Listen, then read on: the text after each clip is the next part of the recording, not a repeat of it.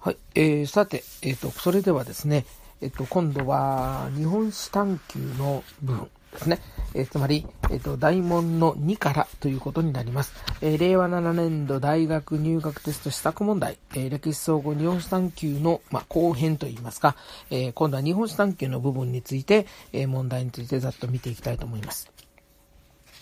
えっと、前回も言いましたけども、全体の構成的には、えっと、だいに問が、えっと、まあ、旧、現行の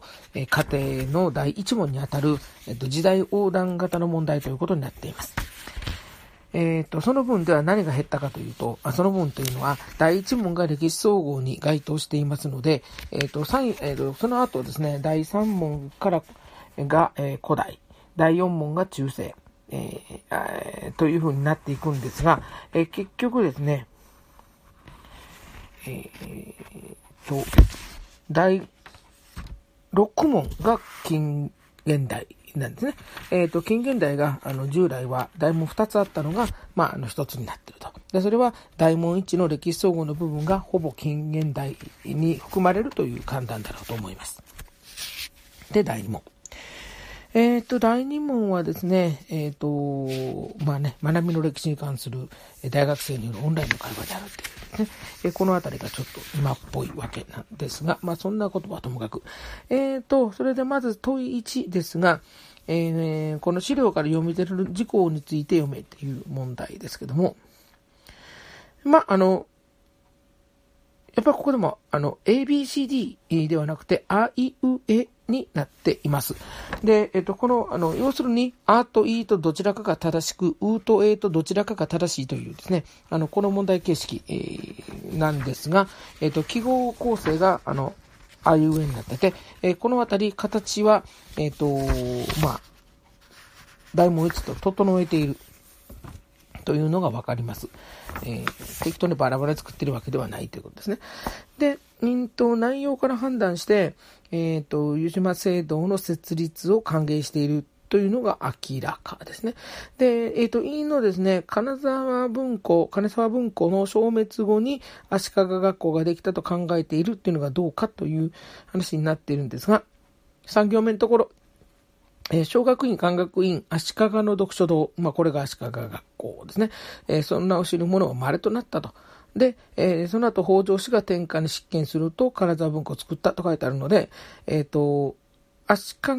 学校の衰退後に、えー、金沢文庫ができたというふうに考えているっていうのは説明上そうなるから、えっと、Eは逆だと。間違っているということになるんですね。これも読み取り問題ですね。まあ、読み取り問題なんですが、足利学校と金沢文庫とどっちが先かっていうようなところっていうのは、えー、まあ考えたらちょっとややこしいわけで、まあそれをあの知識としてではなく資料を読むことで理解させようとしているということですね。まあいい、いいというか、あの、面白いと思うんですが、難しくはないですね。で、今度、うとえなんですけども、えー、今度はですね、映画ですね、陰性期から江戸時代末までのと書いてあるんですが、えー、冒頭が文武天皇というふうに言ってますから、えー、文武天皇というのは奈良時代以前ですので、えっと、陰性期からではないというですね、そんなところで正語を作っているということがわかります。えー、まあ、正解はいちあとう。それから問いのに、えー、今度は、これは知識の問題ですね。えー、知識の問題で、えっと、正しいものを選べということになってますが、まあ、恩義があったので、大学に行かんでも、あの、まあ、あの、高いくらいから上級貴族は行けたという、まあ、普通の知識、古代の知識なんですが、えっと、いちはですね、これは大村寺ですから、えっと、まあ、市政制度で律令より古いと。で、えっ、ー、と、まあ、さんとかは、えー、静谷学校開徳堂は、これは近世の話、江戸の話ですね。で、文化任用令は、これ明治以降ですね。いうことになっているので、えっ、ー、と、まあ、その、複数の時代にまたがった設問で、かつ、一つの設問の中に複数の時代が書かれていると。まあ、もちろん、統一もそうだったんですけどもね。はい。こういう問題をちゃんと作ってきてた、という、きたということですね。あの、複合問題、複合の時代の問題をですね、あの、この時代の問題じゃねえや。あの、古代から近現代まで、えー、またがった問題っていうのがずっと第一問だったんですが、一つの設問の中に、えー、と複数の時代を入れない場合もあってですね、あのまああのなんかこう問いいちは古代、問いには中世みたいなね、そういうのもあったんですが、それはもうさすがにないとないというか、ちゃんとこの問題で混ざっているということです。問いのさん、えー、これもし、えー、と初見資料の読み込みになるんですけども、えーとですね、これは誤ってるものを選ぶので、誤ってるのはさんですね。えーと、欧米や中国の大学への進学を促進しようとしていると書いてありますが、えー、そうではなくて、えー、そうなっちゃっちゃいけないので、えーと、自前で大学を作るべきであるということですね。えーと、ちょうど真ん中あたり、下からよん行目、えー、大学教育を受けようとする者は去って内地に赴き、または米国及び中国に行く者がだんだんに多くなっているということを問題視していますから、えーまあ、×というですね。えー、そうですね。あのまあ、読んだらわかるっていう内容ではあるんですけども、ただまあ、まあ、あの台湾の教育とかっていうのは、まあ、あんまり知らないですし、あんまり扱いませんので、まあ、いいところをついてきたなとは思います。ただ難しくはない。えー、問いのよん、えー、アート E に入る言葉ということになっていて、まあ、これはまあそういうこと知識問題なんですが、えーと、資料いちが作られた後ですね、湯島聖堂が作られた後の時代で、えー、という条件と、えー、西洋の学問が学びやすくなったというこの両方ですね。で、あのどちらから考えても宝生船は合わないですね。えー、宝生船制度の導入は江戸初期ですから、だから内容的に考えて官薬要所輸入の金の緩和吉宗のというのが入れるべきであると。それから、えー、と E の方ですが、えー、と今度は、えー、と戦後発足しているということから、えー、あるいはその第二次世界大戦の反省を踏まえてということから、まあ、日本学術会議ですね、えー、理研、理化学研究所は、えー、とそれより前からあるということだでしょうし、まああのー、どちらかというと戦争に協力した方向ですよね。だからあのこれはもうよんしかないということになります。まああのまた日本学術会議を使ってるなというのは、まあ、なるほどというか、ふーんと思いますけども、まあ、これはいいでしょう。えー、問いのご、えー、問いのごですが、えっ、ー、と、資料さん、よんのこの、まあ、今度は絵と木になるんですね。えっ、ー、と、絵と木になるんですが、えっ、ー、と、資料のさん、あの、設問のアート E の組み合わせ正語ですね。えー、で、組み合わせ正語ですが、えっ、ー、と、よんがですね、えー、小学校ですよね。えっと、大正期の小学校ということで、えー、特定の身分や性別に限定されているように見えるかというと、もちろん見えないですね。えー、それだとわからないですね。えっと、資料さんに関してはですね、えっと、着てるものとか衣装とかで身分はある程度わかりますが、あの、まあ、特定というほど絞れてないですね。侍もいますし、えーまあ、それもやっぱ絞れないですね。ですから、あーに関しては、えー、限定されているということは資料からは言えないと。えー、言えないというか、そこまでは言えないですね。特に資料よんは無理ですね。で、E はですね、えー、資料さんからよんの間に至るまでの時期に庶民に読み書きや計算の能力が高まったと。えっと、さんが本年承認絵伝ですから鎌倉時代。で、よんが大正ですから、まあ、あの、寺子屋教育江戸時代のとか、あるいは明治の小学校教育を考えれば E は丸であるということですね。だから正解はさんということです。まあ、あの、全体にあのだいに問は、あの、資料を読む問題が多く、で、まあ、知識も要求されていますが、全体に平易な印象を受けますね。はい。えーここで時間を詰めておきたいところですね。とは言いながら資料を読まなあかんのでね、うん、知識だけというか、そのささっと進めるかというと、なかなかそうはいかないような気もします。最後の絵の問題も、あの、まあ、言うたら身分階層が限定されているかどうかっていうですね、あの、絵の細部をよく見ろというですね、あの、そういうタイプの問題です。では、だいさん問いきましょう。えー、だいさん問は古代史ですね。えっと、まあ、あの、おなじみの、えっと、途上の変遷の地図と、あと、まあ、木簡と、まあ、あの、木簡に関しては、あの、かなり詳しい解説がつけられているので、まあ、実質上、木簡をというよりは、その木簡に対する資料を読む資料問題ということになるかと思います。で、問いのいち、えー、まあ、正語の組み合わせですね。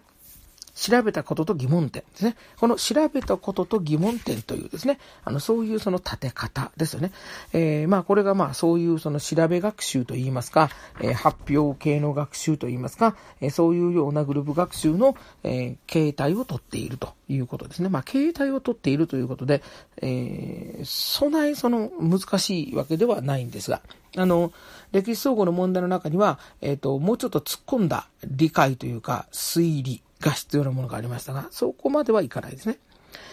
で、えー、要は、えー、資料というか、これ図面の読み解きの問題ですね。で、えっと、あーもいーも正しいですね。えー、つばいちの近くを流れる初瀬川。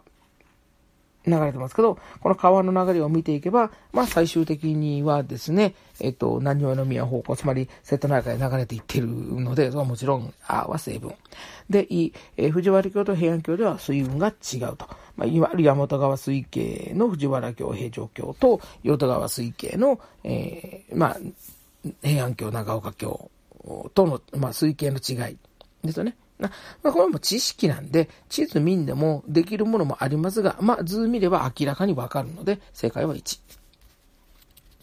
で、問いのにですね。えー、今度は、えーと、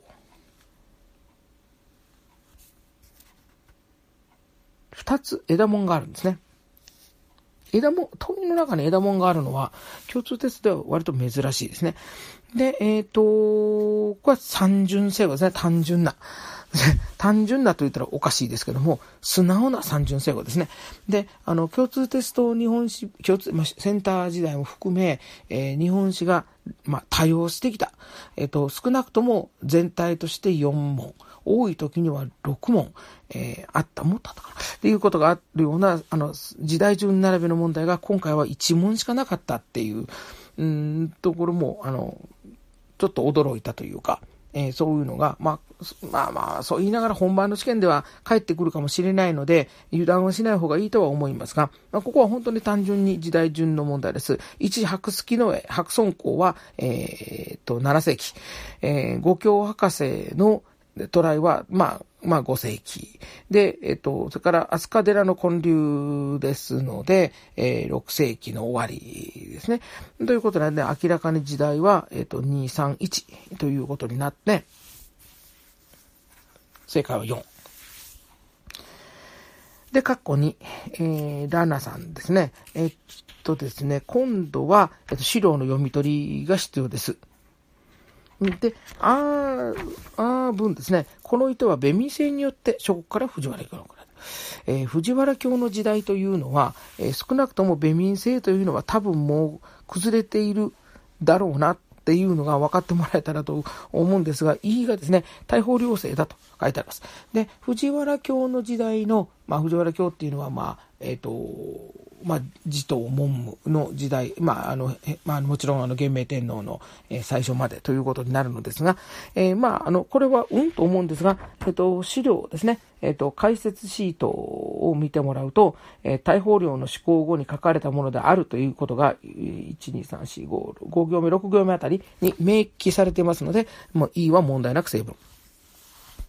で、うですけども、えー、とうとえですけども、えー、これはですね、えっ、ー、と、えの方がですね、民選というですね、明らかなあの誤りが入っているので、えー、これは間違ってて、正解はいいとうということになります。で、あの、この民選は時代がちゃうやんか、ということがわかるとか、先ほどの三巡正語とかですね、えっ、ー、と、やはりですね、あの、日本史探究のパートにおいても、えっ、ー、と、時期による正語判断というのが、えー、やっぱ結構多いというのが見てもらったら分かると思います。あの、先ほどの大問のににもですね、あの、例えば艦薬用書輸入制限緩和と補助線はですね、内容もまあ、内容も内容なんですが、もう時期が明確に違う。えー、理化学研究所と日本学術会でも時期が違うんですね。で、そういうところがやっぱり大きいですね。えー、それから問いのさんですね。えー、香織さんですか、今度は。で、えっと、じゅうはち、マークじゅうはちばんなんですけども、これ、事柄と関連する文ですね。えー、まあ、まあ、調べ学習ですよね、発表と。で、それで、えー、調べたことと疑問点のつながりの中で、えっと、あ、い、がどちらが正しいかということを問うてるんじゃないですね。あもいも、えー、正しいんですね。で、それと、まあ、正しいもしくは正誤判断をする必要がないんですね。で、その上で関連する部分を探すという、えー、あれですね。で、あの、このタイプの問題は、えっと、共通テストになって出てきたもので、数は少ないんですけども、えっと、すでに、あの、導入されていました。まあ、あの、思考問題、前のは、あの、これがすごく多かったんですけども。まあ、あの、それはとりあえずですね、立花の早なりで、えっと、東風の書の三筆ということで問題はないと。で、えっと、W が正しいですね。X は、えっと、大仏用というのが鎌倉時代というか平安末鎌倉時代の時の、えー、文化の要素で平安級の門に使われているというのはおかしいので、これもまた時期判断ですね。で、E がですね、航路間の説明なんですが、えっと、まあ、渤海からの施設、それから高栗からの施設ですね。えー、ということなんで、えっと、時期的に藤原京の時代以降の、えー、東風化の進展ということをしているので、えー、高栗はもうないですね。えー、白村江の時点で、えー、高栗はもうないので、えー、もうないじゃないですね。あの、白村江のすぐ後に今度、あの、高栗は滅亡させられているので、えー、この時代の状況としては、えー、渤海が正しいということになって、で、えー、っと、じゅうはちばんは結局 ダブリューエックス との組み、あ、W と Y ですね。この W から始まるっていうのがね、ちょっと、あの、ついつい言い間違えてしまうんですが、あの、まあ、違和感がありますね。あの、こういう時には、アイダブリューエックスワイゼット という記号の使い方ではなくて、エービー とかですね、あの、エックスワイ が、あの、上に来て、で、例えば、あの、アイ のところが エックスワイ。で、ダブリューエックスワイゼット になっているところが小文字の エービーシーディー ですね。そういう風にしてきたので、この記号の振り方の秩序がちょっと違って、できているというところがあって。まあこれは多分歴史総合がそうなので、それに合わせたというか、まあ全体としてそれでいこうという方針だろうと思うんですね。はい、この記号の使い方に一貫性があるっていう、えー、結構ちゃんと詰めてるっていうのがわかります。えっと、問いのよん。えー、アキラさんたちの発表ですね。これはもう、あの、結果的には単純な下線部整合の中で、えー、語文を一つ選ぶということになり、えー、にですね。下線のにですね。えっと、運客の説明がおかしいですね。鎌倉時代の定期位置とは異なり、運客と呼ばれる輸送業者っていうね、運客は農民による負担ですので、輸送業者ではないのでということで、まあ、あの、これはあの、あの、運客の説明がおかしいという、えー、ということになって、これが語文ということになります。まあ、あの、の少数派ですね。このあの、時期ではなくて、用語の意味で、えっと、正誤を判断。の正誤判断の基準になるという、えー、そういうことになります。これがあのちょっとあの珍しいと言ったらおかしいんですけども、あの本当にあの珍しいなと思うくらい、えー、ここまで正誤判断はもうもう時代時代時期時期ですね。あのということがずっと重視されているのがわかります。これはあの前回の歴史総合の時にも申しましたが、えっと旧センターテストの時代からずっと連続して、えー、正誤判断が時期による判断が増えてきたっていうですね、その流れの継続性の奥先にあります。えー、だいよん問ね、えーと、今度は中世ですね。で、この中世の部分がですね、あのー、ちょっとですね、雰囲気が違うと。で、どう違うかというと、うーんと、旧センターテストに近い。まあ、センターテストに近いは言い過ぎかもしれませんけども、あの、大問に、さんに見られた、あの、その、新しい方向にっていう感じではちょっとないですね。えー、まあ、あの、例えば資料いちは、まあ、初見でしょうけども、資料にの御成敗志望校のにじゅうさん条は、おそらくあらゆる教科書に載っている最も有名な、えー、条文の一つです。で、えっと、資料さんもですね、北条泰時の書状で、これもまた有名な資料なので、あの、こういうあの、いわゆる有名資料を使うっていうのは、もうあの、最近ずっと減少傾向にありましたので、そういう意味で言うと、ちょっと懐かしい感じがします。で、えー、問いのいちですね、マークにじゅうですけども、えー、これはですね、えっと、空欄あーに入る言葉が僧兵か法華宗とかと書いてあるんですが、えっと、空欄、あの、すぐ前のところに鎧や兜を身につけた人たちという表現があり、絵を見てもですね、あのいかにも僧兵っぽい人しかいますので、これは僧兵で問題ないと。で、ということは時代が、その、まあ、あの、法華宗との、えー、法華一揆、えー、つまり、えっと、日蓮宗、法華宗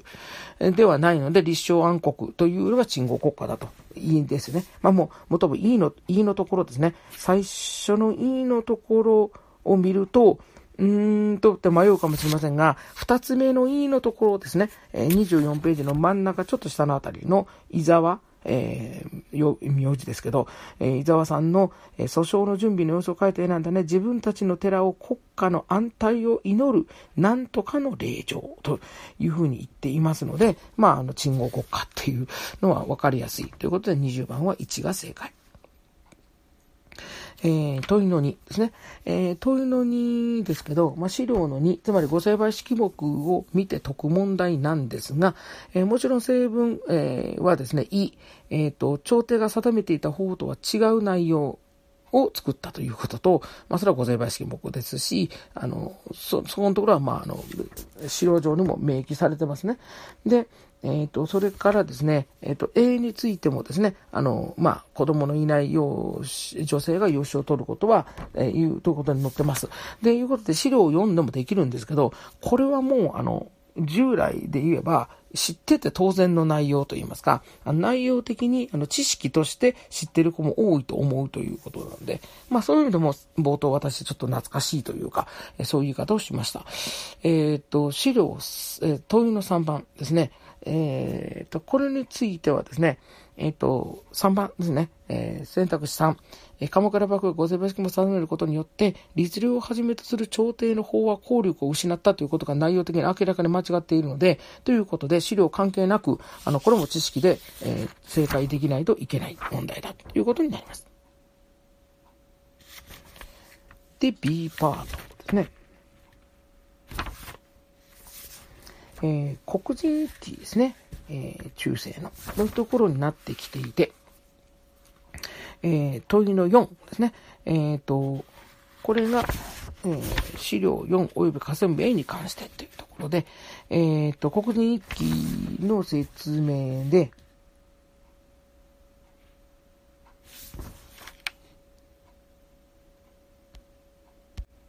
まあ、資料にですね、えー、兄弟、えー、おじおい、縁者、他人に関わらずって書いてあるので、えー、年長者の意見同行ではないということ、えー、まあ、それから、うん。えっと、うとえに関しても、えー、えの方が正しいですね。公正な態度ですね、えー。外部の権力に依存して解決しようとしているという、えー、一揆ですから、それはまあ、あの、根本的におかしいですね。ということなんで、まあ、これも考えたらできる問題ですね。にばんですね。で、最後にマークにじゅうよんですが、語文を選ぶので、語文はよんですね。えっと、戦国大名はキリスト教を警戒したと言ってますが、まあ多くの戦国大名が、えー、キリスト教を受け入れて南蛮貿易の方を重視したというのも、まあこれも基本的な知識なんで正解はよんということです。ですからこのだいよん問が、あの、資料を読まんでもできるというのは、まあ資料も読むことも、あの、あれだけども、えっと、従来の知識で解く問題がちょっと多かったなと思います。多分ここで一気に時間を受験生は短縮できると思うので、あるいはそういうバランス感覚が働いたのかもしれません。えっと、それではだいご問です。えっと、近世で統計表が出ています。えー、まあ珍しいですけどね、統計表は大体近代、現代だからっていうのはあるんですけど、実は、あの、近世って結構、実はってことのこともないんですけど、結構あの、記録とか、えー、まあ、さすがあの、平和な時代で残っているので、こういう問題は、あの、作れます。えー、これから増えてくるのかなという気もしました。えっと、アート E に入れる言葉を入れろっていうのが問いのいちいなんですが、まあ、もう、もう明白にに択に択ですよね。で、えっと、あはですね、えっと、あってカタカナのあです。カタカナのあですが、えっと、D の人数がじゅうなな世紀に増加し、じゅうはち世紀初頭にピークを迎えるっていうのは、表を見ると、えー、確かに D、住民全体の数が一番高いのは、えー、聖徳さんねんのななひゃくじゅうにんってところなので、えー、ここピークですよね。そうすると、あーで正解でも E はええやんってことになっちゃうんですけども、えっと、で E をと見ると D の人数で占める A の人数の割合はじゅうはっ世紀初頭にピークを迎えるかどうかということなんですが、えっと、先ほどの、えっと、聖徳さんねん、せんななひゃくじゅうさんねん、つまりじゅうはっ世紀の前半のですね、A、印、家持ちはろくじゅうはち、全体がななひゃくじゅうということになってるんですが、えっと、宝暦ごねんですね、じゅうはっ世紀の半ばにはですね、はちじゅうさんと増えているんですね。で、それに対して、その時の D、住民全体はろくさんろくと減っているんですね。えですから、少なくとも、えっ、ー、と、分母が減って分子が増えてるわけですから、えー、聖徳さんねんよりも宝暦ごねんの方が、えー、割合が高くなっているはずなので、えー、ピークはじゅうはっ世紀の初頭ではないということがわかりますね。あの、これあの、いちいちですね、えっと、ピークがどこかを占めるためにですね、あの、全部、えっと、D 割る A の計算をするとかいうことをやっちゃうと、絶対時間足りないですよね。だから、その、まあ、コツっていうんですかね。まあ、もちろんあの、A が正しいから E は見んでもいいやん、とりあえずっていうのも一つのコツですし、今も言ったように、えっと、一箇所でも、その一箇所でもっていうかな、つまりじゅうはっ世紀の初頭がピークでないということを言うためには、じゅうはっ世紀初頭以外のところでピークがあればいいわけですね。だから、こういうですね、統計問題だけじゃないかもしれないんですが、こういうその解き方の、解き方のコツというか、あの、じっくりやったら、つまり、えっと、全部計算すれば、あの、間違いなく正解は出るんですけど、それやっちゃうと絶対時間が足りないんですね。で、こういうところが、現行共通テストでもあると思うので、なんかこう、今後その共通テスト講習なんかでは、こういうことを、こういう考え方っていうんですかね、解き方っていうんですかね、そういうのを伝えていかなあかんなと、しみじも思いました。多分、えー、新課程になってこういうのは減ることはないだろうと。あ、まだ半分しかできてないですけど。で、それでカタカナの E のところですが、えっと、これは、えっと、せんろっぴゃくろくじゅういちからせんろっぴゃくはちじゅうに、つまりじゅうなな世紀の半ばの話をしようとしてるんだから、田沼ではないですね。田沼じゅうはっ世紀ですから、ひゃくねん級で違うと。で、Y の方は西回り航路ですので、まあ、ちょうど、えー、だいたいこの辺の時期。ま、というか、西回り航路の、あの、開発のものは、あの、それよりも前で、えー、あ、そうかそうか。じゅうなな世紀の半ばだからちょうどこの時期だな。うん、時期合ってますね。やっぱここでも問題は時期なんですよね。内容じゃない。例えばこの河村瑞賢を墨の蔵ように変えるとか、そういう語文の作り方ではなく、えっと、ですね。えっと、あるいは、その、田沼意次というひゃくねんほど違う人間を持ってくるというのが、えー、語文の作り方になっていると。で、問いのにですが、えー、問いのにの資料いち、まあ、いわゆる試験、所見資料の読み取りで、これ、あの、原文ですよね。あのー、古代史のところでもそうだったんですけども、えっと、資料の、あの、古代のところでは木簡が出てましたが、木簡のところには詳しい解説があって、木簡読まんでもいい状態になってました。で、この問題は、えっと、いわゆる江戸時代の僧侶文をですね、読まんといかんっていうところで、このあたり、えっと、今の日本史 B の共通テストよりも、その、えっと、資料そのものを読むというのが、えっと、ウエイトがちょっと減ってきてるのかなという気はします。うん、あの、いわゆる古文の好きにやってんじゃねえぞって言われる、えー、ことに対するその批判なのかどうかわかりませんけど、まあ、難しくはないですからね。で、えっと、いち、えっと、これはですね、えっと、正しいのを選ぶことになるので、というか、最も適当なものを選ぶことになるので。で、えっと、いちばん、えっと、家光が将軍かというと、えっと、そもそも、えっと、設問文の中にせんななひゃくさんじゅうごねんって書いてあるんですね。えー、じゅうはっ世紀ですから、えっと、家光じゃないですね。吉宗ですよね。だから、えっと、ひゃくねん違う。やっぱひゃくねん違うんですね。いち世紀違うようなところで明確に間違ってるという作文者は作ってるんだと思います。が、これが資料いちにはわからないですね。資料いちの中にはなくて、問いのにの設問文の中にあるという、これが、まあ、あの、あの、よく、あの、まあ、受験生が間違える、見落とすところですね。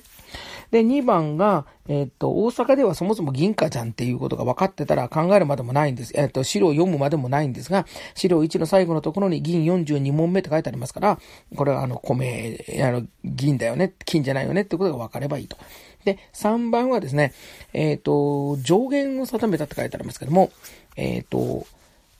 一番最後のところ、米一石につき銀よんじゅうに問目以上に買い受け申すべきですか、よんじゅうに問目以上で買え、つまり加減を決めてるんですよね。というですね。まあ、そういうところ。で、最後のよんばんはあっってますし、えっと、資料のいち行目のところに武家並びに百姓難儀とあるので、えー、武士も、えー、米価が下がったら、えー、困るっていう。まあ、にしてもですね、あの、これも、あの、知識というか、えっと、分かってれば解けるって言ったら解けるんですけど、こういう感じですね。えー、問いのさん。問いのさんは、えっと、木なんですが、えっと、木なんですけども、えっと、まあ、中山王府というですね、拡大図まで入れていただいているので、まあ、これが琉球だっちゅうのは分かれやっていう話なんですね。これあの、あの、琉球王国というのが、北山、中山、南山の三山の、えっと、中山王ですね。中山があの統一したんだっていう、まあ、中世の知識と連動してるというふうに取るべきなんでしょうね、と感じがします。えー、ということで、えっと、これも当然薩摩ですから、えー、ごばんが正解ということになりますね。で、これは知識ですね。で、問いのよん。で、えっと、大塩の乱についての調べメモですかね。で、えっと、文は、えっと、正しいものを選べか、えー、適切なものを選べか、ということなので、えっと、正解はさんなんですが、えー、いちはですね、浅間山の噴火、これは田沼時代で、大塩の乱はじゅうきゅうせいき、田沼はじゅうはっせいきで、またひゃくねん違うんですね。世紀が違ったんですね。で、えっと、大塩平八郎は、将軍のいる場所に米を回さなかったことを批判してと書いてありますけども、えっと、資料のに行目の後ろ、江戸へか、江戸へは、えー、米を回すのに、で京都には回さないっていうことを言ってるということですね。まああのいいんですけど、あの大塩が何に起こったかっていうのはまあ分かっててほしいですね。私としてはあの資料がなくても、ただですね、あの庶民の米をとか大阪の人たちが飢えているという説明の仕方をすることが多いというのかなので、このあの天使がいる京都に米を回さないのはおかしいっていう理屈はですね、ちょっと意外、意外というか、そんなこと言ってたんだ、おしようって思って、で、あの、不勉強で知らなかったんですけど、こういうとこついたら面白いのになっていう。あまり、えっと、資料には書いてあるけど、皆さんはそんなこと考えたことないでしょって、そんな風に習ってないでしょっていうところを問題がつけば面白い問題になると思うんですけど、ね、そこはついてないですね。で、えっと、よんはですね、えっと、将軍を撃つことを目的としているかってしてないんですけど、あの、実際ですね、大阪の町人たちを成敗するとか、役人をとか書いてあるということで、これ資料を見ればわかると。まあ、資料を見なくても考えたらわかるんですけど、っていうのが問いのよん。で、問いのごですが、えっと、これもですね、えっと、陽明学の説明をしている割には、復古神道とかですね、それから、あの、熊沢万山なのと、森尊号新紀論、それは渡辺崋山だっていう、まあだからこれも用語がねおかしいんですよね。で、用語つまりその新紀論の著者がとかですね、復古神道は平田篤胤だよねとかいうところがまあ合うてないんですけども、まあ時期的にも完全にあのずれずらしてますね。えー、そうですね、復古神道の平田篤胤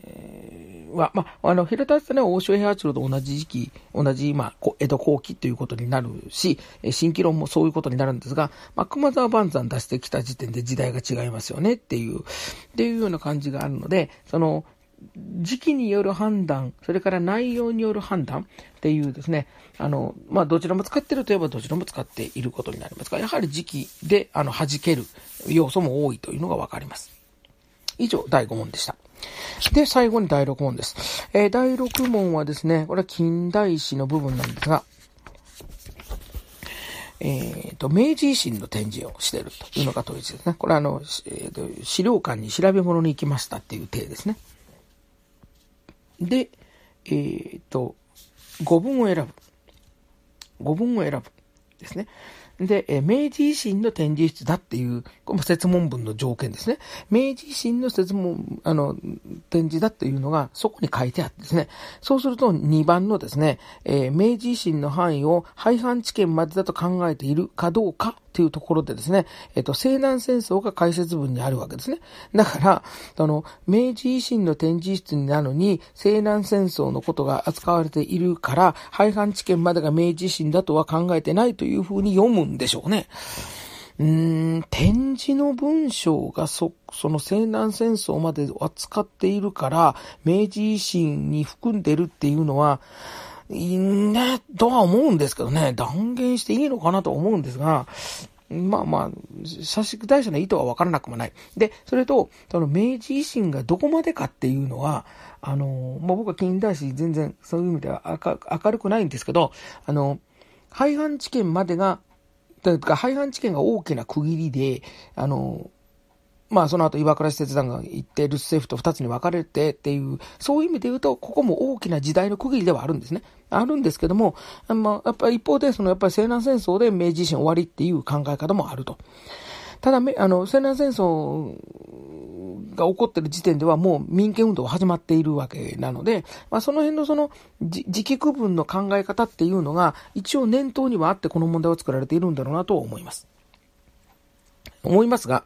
えー、生地知識持ってると引っかかるかもしれませんね。えー、で、えっ、ー、と、と、とですね。まあ、あの、そうですね。えっ、ー、と、語文を選べばいいんですね。だからにばんがもうすでに間違ってるから、それで OK ということだと。で、あの、よんばんの大久保利通の暗殺事件を士族反乱とは考えていないことがわかるっていう。で、これがなぜ正文って言えるかというと、えー、西南戦争最後に士族反乱が収まったと書いているからだということですね。えっ、ー、と、大久保が殺された清井坂の辺は、えっ、ー、と、西南戦争の翌年だからですね。これちょっと細かいですよね。いちねん違いとはいえ。まあ、大久保が死んだのが最後より後だったっていうのは、まあ物語的にはわかるんですけど、うん、それで正誤判定作るのはちょっと細かいかな、なんもなんでもとは思いますけど、まあ、まあ、分かってほしいとは思いますが、まあ、これは完全に知識ですね。知識とですね、やはり、あの、それ以上に鍵になっているのがやっぱり時期だっていう、時代だっていうですね、前後関係ですね。だということはこの問題の特徴だと思います。というのに、えーとですね、これは町村制思考からですね、つまりせんはっぴゃくはちじゅうきゅうねんからせんきゅうひゃくにじゅうねんだいまでの、えー、ものを問うということになっていて、えっと、正解は無論いちですよね、さんじゅういちばんですよね。で、えっと、それで、あと何が間違ってるかというと、にばんが学校教育法はこれ戦後ですから、えー、あの全然時代が違う。で、というか、新生中学校の話をしているので、えっと、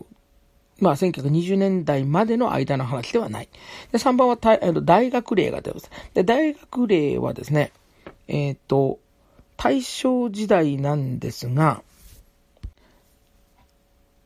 私立大学の設置が町村の財政に影響を与えるというのが多分合わないというところが語文なんでしょうね。うん。で、えー、っと、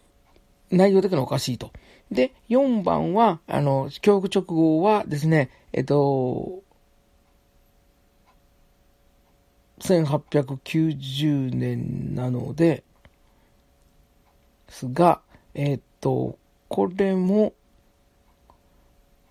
町村の教育費の増加理由としては適当じゃないですね。やっぱり義務教育の期間が長くなっている。義務教育の無償化ですので、ここのところだと思いますね。まあ、だからこれは、あの、まあ、にばんはちょっと時期が全然違いますが、さん、よんばんに関しては、時期というよりは内容だというふうに読むべきですね。はい。で、という、難しいですね。難しいというか、ちょっと経路が違いますね。豊野さんが統計表ですね。三つ目の統計表ですね。あの、本当に、あの、なんていうんですかね、受験生の、あの、処理能力を問いたいんですかっていう気がしますね。うん。で、えっと、それでですね、今度は、えー、正しいものの組み合わせですね。はい。あの、だから、A と E がどちらかが正しく、U と A がどちらかが正しいという エービーシーディー 整合ですね。あの、今のパターンでいうと、これはまあ、あいうえになってますけど、いうことになってて、えーと、まず、A ですけど、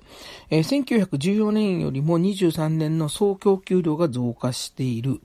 増えてますね。ごせんななひゃくごじゅうろくからななせんよんひゃくにじゅういち。で、それが植民地からの移入量が増えたことが最大の要因かどうかなんですが、植民地からの移入量がひゃくはちじゅうよんからよんひゃくごじゅうきゅう。確かに激増してるんですが、あの、相対的には。ただ、あの、実態として、えっと、さんびゃくも増えてないですね。で、総供給量は、えっと、せんななひゃくも増えているので、えっと、最大の要因とは言えないっていうことですね。うーん、まあそうなんですけど、うーん、ちょっと統計の読み取りと判断という、まあ思考力なんでしょうかね。うーん、まあ、あーはごぶん。で、E は、えっと、じゅうはちねんは前年度より内地米産出量が増加。減少している。ごせんはっぴゃくよんじゅうごからごせんよんひゃくごじゅうなな減っていると。で、一方で植民地からの輸入量と外国からの輸入量の合計が前年度のそのにばい以上に増えたと。えー、そうですね。外国からの輸入量がごじゅうにとさんびゃくろくじゅうろくですからね。むちゃくちゃ増えてますよね。これは正しいと。まあ、もともと A と E とどっちかは必ず正しいので E が成分。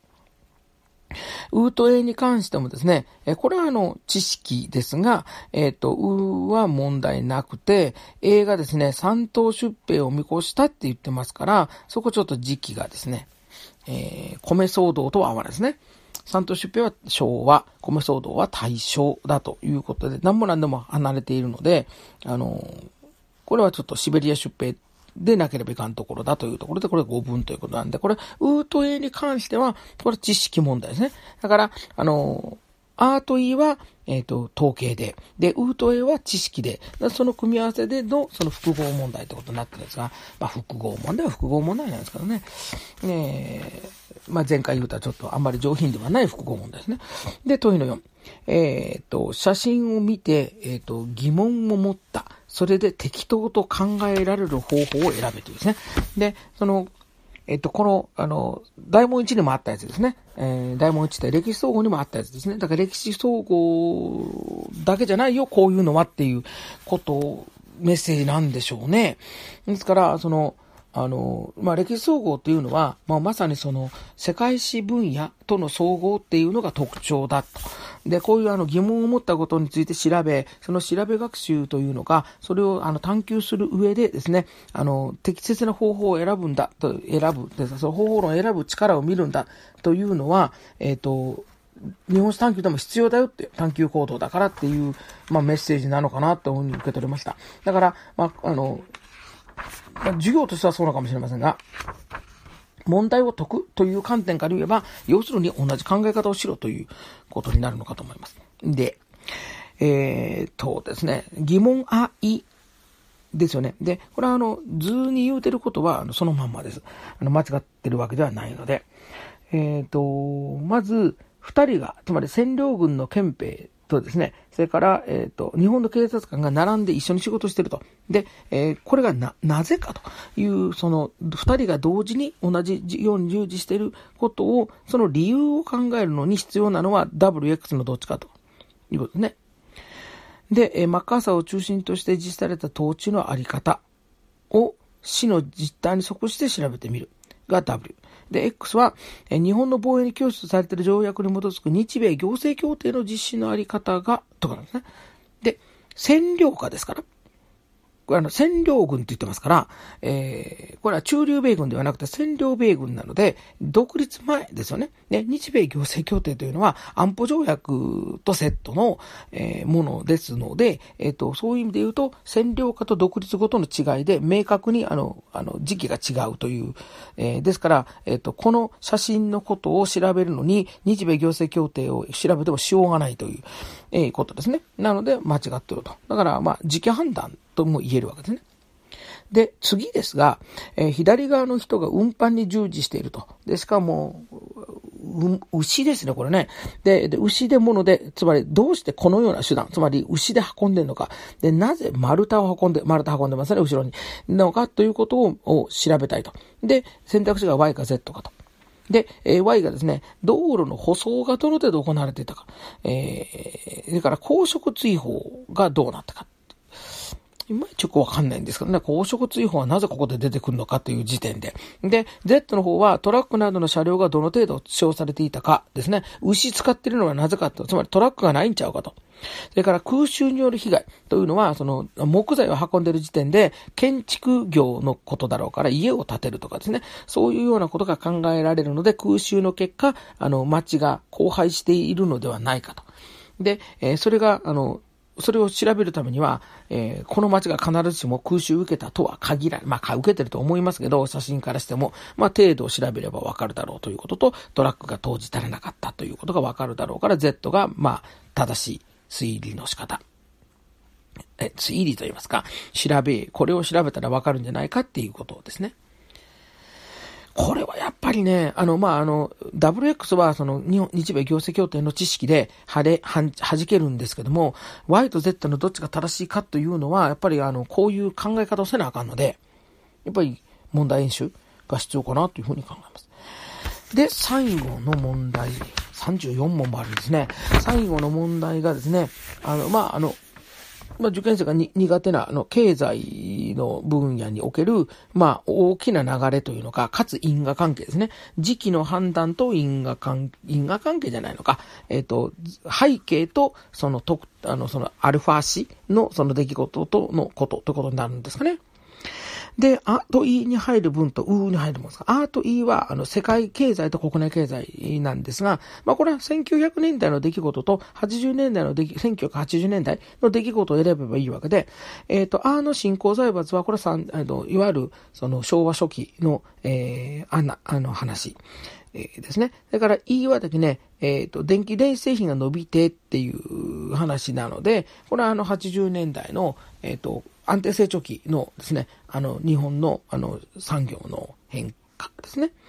で、生糸の輸出に頼っていたのは、えー、前近代というか、この時期ですので、で、考えると、えっと、あーに入るのはうしかなく、で、えっと、いに入るのはいいしかないんですね。カタカナのあーが、もう、もう、ややこしいですよ。このね、カタカナとひらがなの組み合わせがですね。パーね、やっぱり五軍のですね、話それちゃいますけど、その五軍と選択肢の五軍と、それから空欄と、うん、その記号の秩序っていうのがですね、まあ自分が慣れてないっていうのもあるんですけど、わかりにくいですね、この、今回の問題。あの、と僕は思います。まあ大して違うないのかもしれないんですけどね。少なくとも読むのが読みにくいですね。カタカナのあのところがのあ答えはひらがなのうですね。カタカナのいのところはひらがなのいだろうと。これでね、ろくに決まっちゃうんですよね。えー、の空欄のういらないっていうことになっちゃうんですね。で、空欄のうはですね、アルファ氏の出来事なのでですね、えっと、せんきゅうひゃくさんじゅうねんだいの昭和恐慌ですよね。で、あの、昭和恐慌の影響が出てるので、えっと、どっちかっていうとこれは Y で、それはまあそうですよね。傾斜生産方式はこれ戦後ですから、せんきゅうひゃくよんじゅうねんだいの後半、ね、ごじゅうねんだい、で、ごじゅうねんだいとかその、その占領下の話ですんで、となると、えっと、U は Y が入るということだということですね。で、えっと、まあ、だからですね、えっと、この、さん箇所の空欄で、で、あの、選択肢むっつになぜ収めようとしたのかわかんないですけど、選択肢むっつに収めようとした結果ですね、みっつ分からなくてもふたつ分かれば正解になったっていうことになっちゃったという、あの、あんまりいい問題じゃないというか、下手ですよね。で、こういう下手な作り方っていうのは、あの、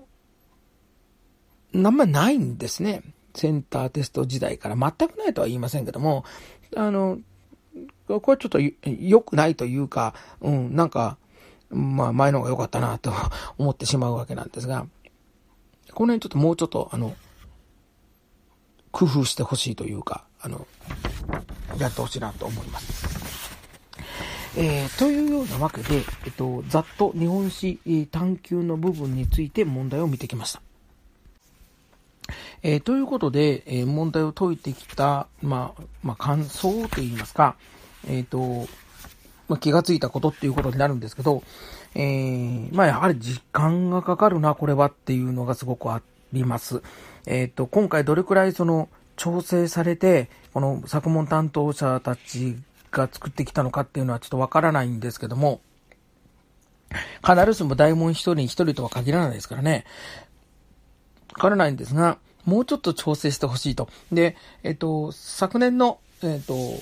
共通テストの昨年、まあ、昨年とか前回の共通テストが平均点が大きく下がったのは、あの、問題が難しいというよりも、難しいというか、あの、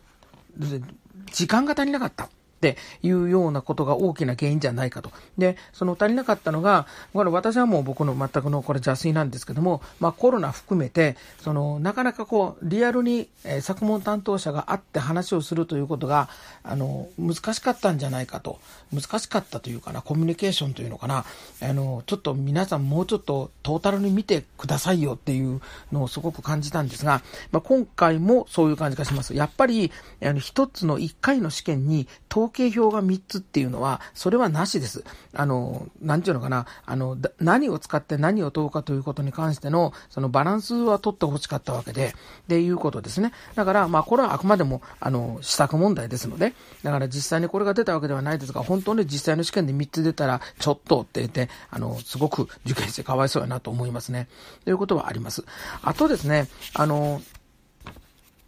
前にも言いましたが、その世界史っぽい作り方が日本史っぽい作り方っていうのかな、えっとそういうのをですね、特に図版を中心になんかなんとなく感じてたっていう話をあの前回したと思うんですが、今回そのあのいわゆる日本史のあの問題っていうのを見ながら、まあ、たくさんあの資料使われてるんですけど、特に図版ですけど、あの日本史の図版問題っていうのはあの細かいところっていうんですかね、あの個別具体的なところを読ませようとするっていう傾向があるように思います。で、えっと、ですから、えっと、まあ、例えば川がどこを流れているかとかですね、絵に何が書かれているかとかですね、あの、っていうようなところを、を使って、それを使って設問を立てようとしてるっていう、あの、嫌いが、嫌いがあります。で、それに対して、その、あの、まあ、世界史探究の方の問題も、まあ、パラパラパラと、まあ、見せてもらったんですけども、あの、歴史総合のところも共通ですけど、その、細かいところを見せようというよりは、これは全体として何の絵なのかという、何の図なのかっていう、あ、地図はちょっとね、あの、地図による設問はちょっとまた話が少し違うかもしれないんですが、いわゆる絵解きの部分に関してはですね、そういう気が、あの、方向に行ってる気がしますね。で、言葉を変えると、えっと、この絵は何を描こうとしているのかということを読み取らせる、もしくはそれを前提に設問を作る。で、あの、何を描こうとしてるっていうのは、あの、なんていうんですか、主観なんですよね。あの、もちろん書いてる人の主観というのもそうなんですけど、その、これは何を描こうとしてるかっていうのは、えっと、読み取る方の側の考え方でもあるんです。ですので、万人に共通してないんです。